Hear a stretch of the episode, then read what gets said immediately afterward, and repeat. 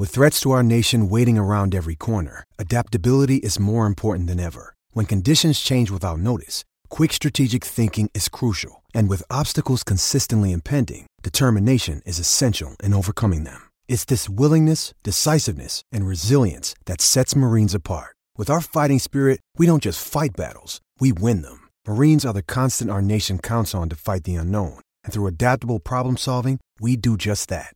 Learn more at marines.com. This Tennis.com podcast is brought to you by ASICS. Sound mind, sound body.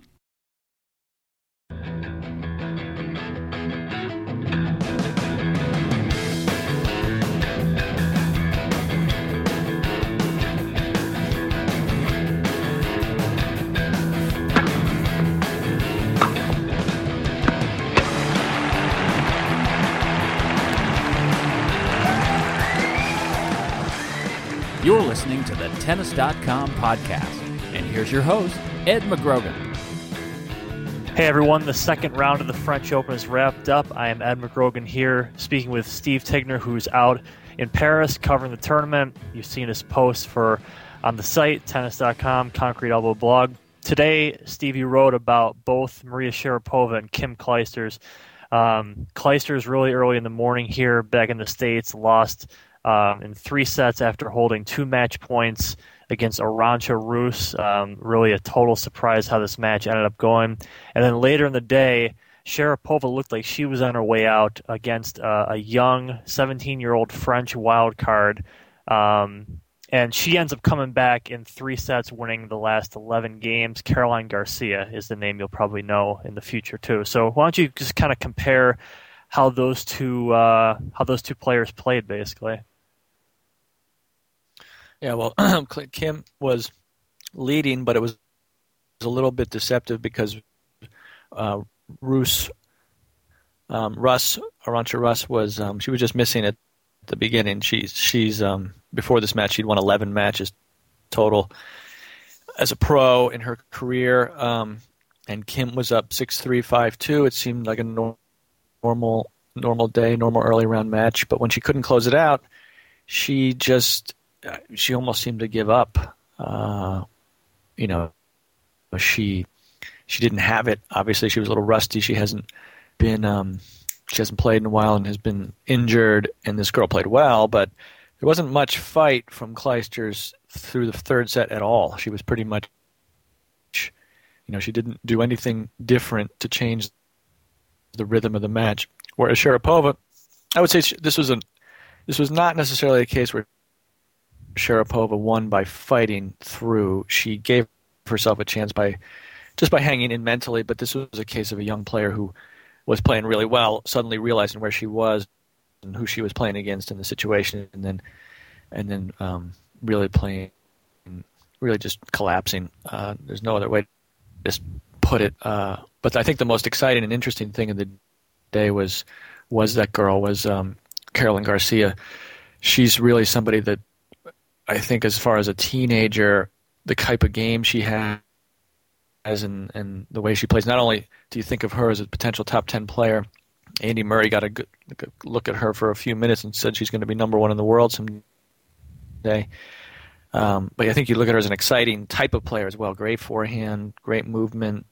Um, diff, you know, not not the you know sort of run of the mill in uh, in the WTA. So it's definitely somebody new to look for. Yeah, while all that was uh, wrapping up the Sharapova Garcia match uh, here back on ESPN2, they're doing the split screen with Nadal, his match with Pablo Andujar. Uh, Nadal coming off the five setter, first time ever with John Isner in the first round. And he didn't make things uh, kind of reset the switch, go back to that conventional early round dominant performance. He had um, definitely kind of all match some trouble putting Andujar away, and then the third set, Andujar ends up missing on eight set points. So that re- this really should have gone four for sure.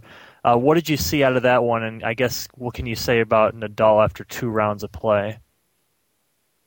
I guess the first thing I would say is not it's not maybe the most important in the long run, is but Andujar played a great match. He he said he um, had been watching how Djokovic played Nadal, obviously would, and he he tried to imitate that. He he's, he um, played up in the court. He played. He never seemed to be more than about a six inches behind the baseline, often right on the baseline. He took everything early. He used his two-handed backhand to move Nadal around. He, Nadal was pretty much on the defensive, even when he was winning points. Um, so that was, you know, this is maybe this is this sort of new model, the Djokovic model. People have seen it. This is maybe the first example that we have of of a guy who's seen it and and tried to implement it. Couldn't quite do it, but I thought I liked the way he he fought Rafa. He, you know, you sort of typically think of this other Spaniards as maybe showing a little too much respect to Nadal, but but um, Andujar did until he until he came to the came to the crucial moments. He couldn't finish it. I didn't think Rafa played that badly. A lot of everybody says that he did. Even he said he played nervously. He didn't move that well. He's not playing great. He's practicing well, but he's not playing that well in the matches. He doesn't have this usual confidence. He's hitting a little short. He has to figure out a way um, to get more on the offensive. But I sort of felt like Andujar played well, and Nadal did you know, very well to beat him in straight sets. Yeah, I thought the by the end of the third, I mean, basically at the turning point, the one five portion of the third set, that's when I think we pretty much saw Rafa at, at some of his best, certainly of the day. But you know, it just reminded you of what we're kind of customary to seeing of him at Roland Garros. And he got those five games, and then in the tiebreaker, um, took an early lead um, and ended up not having to not having to go four, which is obviously a good deal. I think for most top seeds, the key the early rounds is try to just get by, you know, with as little mileage as possible. He ends up avoiding Nikolai Davydenko next round. He loses. He lost today to um, can't can't pronounce his name, Veić, I believe, but that's who Nadal gets next, and um, and so we'll see where he goes from there. The longest professional tennis match lasted 11 hours, 5 minutes, and took more than three days to finish. During the match, there were 980 total points played, 138 games, 2,189 strokes, and 489 backhands. And combined, the players spent over 11 hours on their feet. Just imagine how much longer they could have gone if they were wearing the ASICS Gel Resolution 3 with a Flexion Fit upper for extra stability. It's engineered to go deep into the fifth set. ASICS. Sound mind, sound body.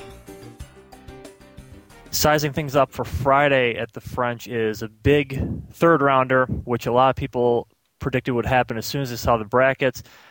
Djokovic and Juan Martín del Potro both won their first two matches. Del Potro seeded 25. That's why this match between two guys that are really traditionally highly ranked is going to happen so early. Uh, Pete Bodo just wrote his preview. It's on the site. Check that out. But uh, Steve, let's get your take. I know you're going to be there tomorrow watching it. What do you think about this match uh, going in? Well, Djokovic has never lost to Del Potro. He's never really been troubled by him. I remember a few years ago when Del Potro was first coming up, and people thought this was going to be a really good match. Djokovic just really just crushed him. Um, but I don't. I'm not sure why that's such a good been such a good matchup for Djokovic. So Potro is he's looked good. He won his last match. He sort of made it. You know, he was very solid. He made a comeback in the third set after um, being down a break. So there's always the you know he will challenge him. There is that he can hit with him. He can probably even out hit him on certain days. But um, the Potro just lacks obviously lacks the match toughness and confidence of jo- uh, Del Potro does of Djokovic right now.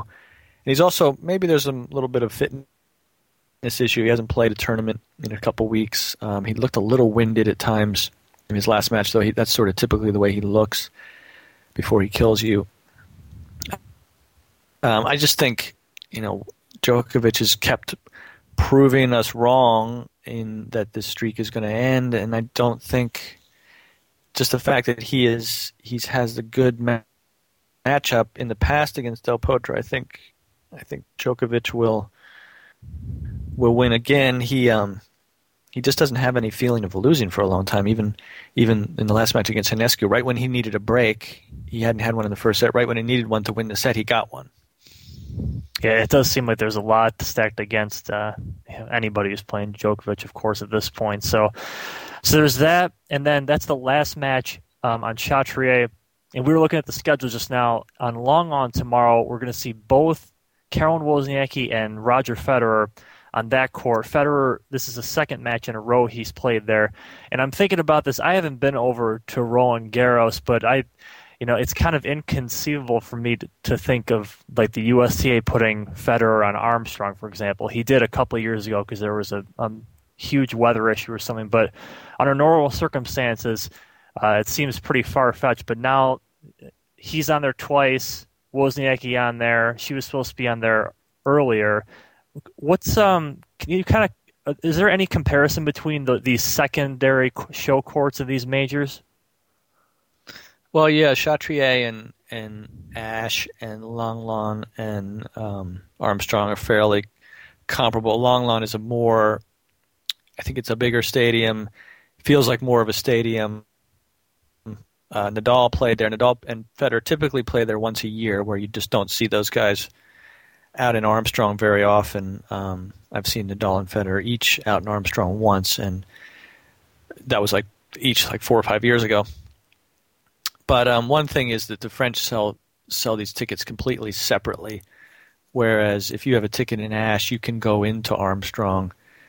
If you it's sold differently here as people who don't have an expensive ticket for Chatrier. I think the French French Open wants to give people outside of who don't who don't buy the big the expensive Chatrier ticket a chance to see these guys once, and that's that's I think that's one reason they put them on Lenglen because you can't if you have a ticket for Chatrier you can't go into Lenglen if you have a ticket for Lenglen you can't go into Chatrier. Um, so so I think that's that's one thing, but yeah, it's very unusual to have Federer out there twice. One of the reasons is there's there's they always put the French players in the, at least one French male and one French woman in the in the big stadium tomorrow. Bartoli and Tsonga in there. Wozniacki, she started out. You know, she probably should feel lucky she's in Lenglen. She started out in the further court, court one, the third court, which is the equivalent of the U.S. Open's grandstand. If you can imagine the number one woman in the world starting in the grandstand, that's where Wozniacki was scheduled to start. So the French do it their own way. They also, you know, it's just the tickets are sold differently. Um, there's not as much freedom for the fans, so they, I think, they spread out these players a little more.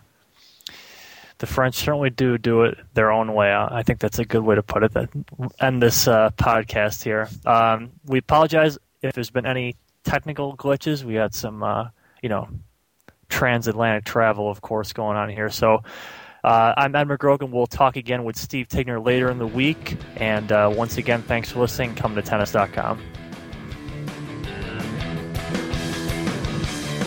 You've been enjoying Tennis.com's weekly podcast. Thanks for listening.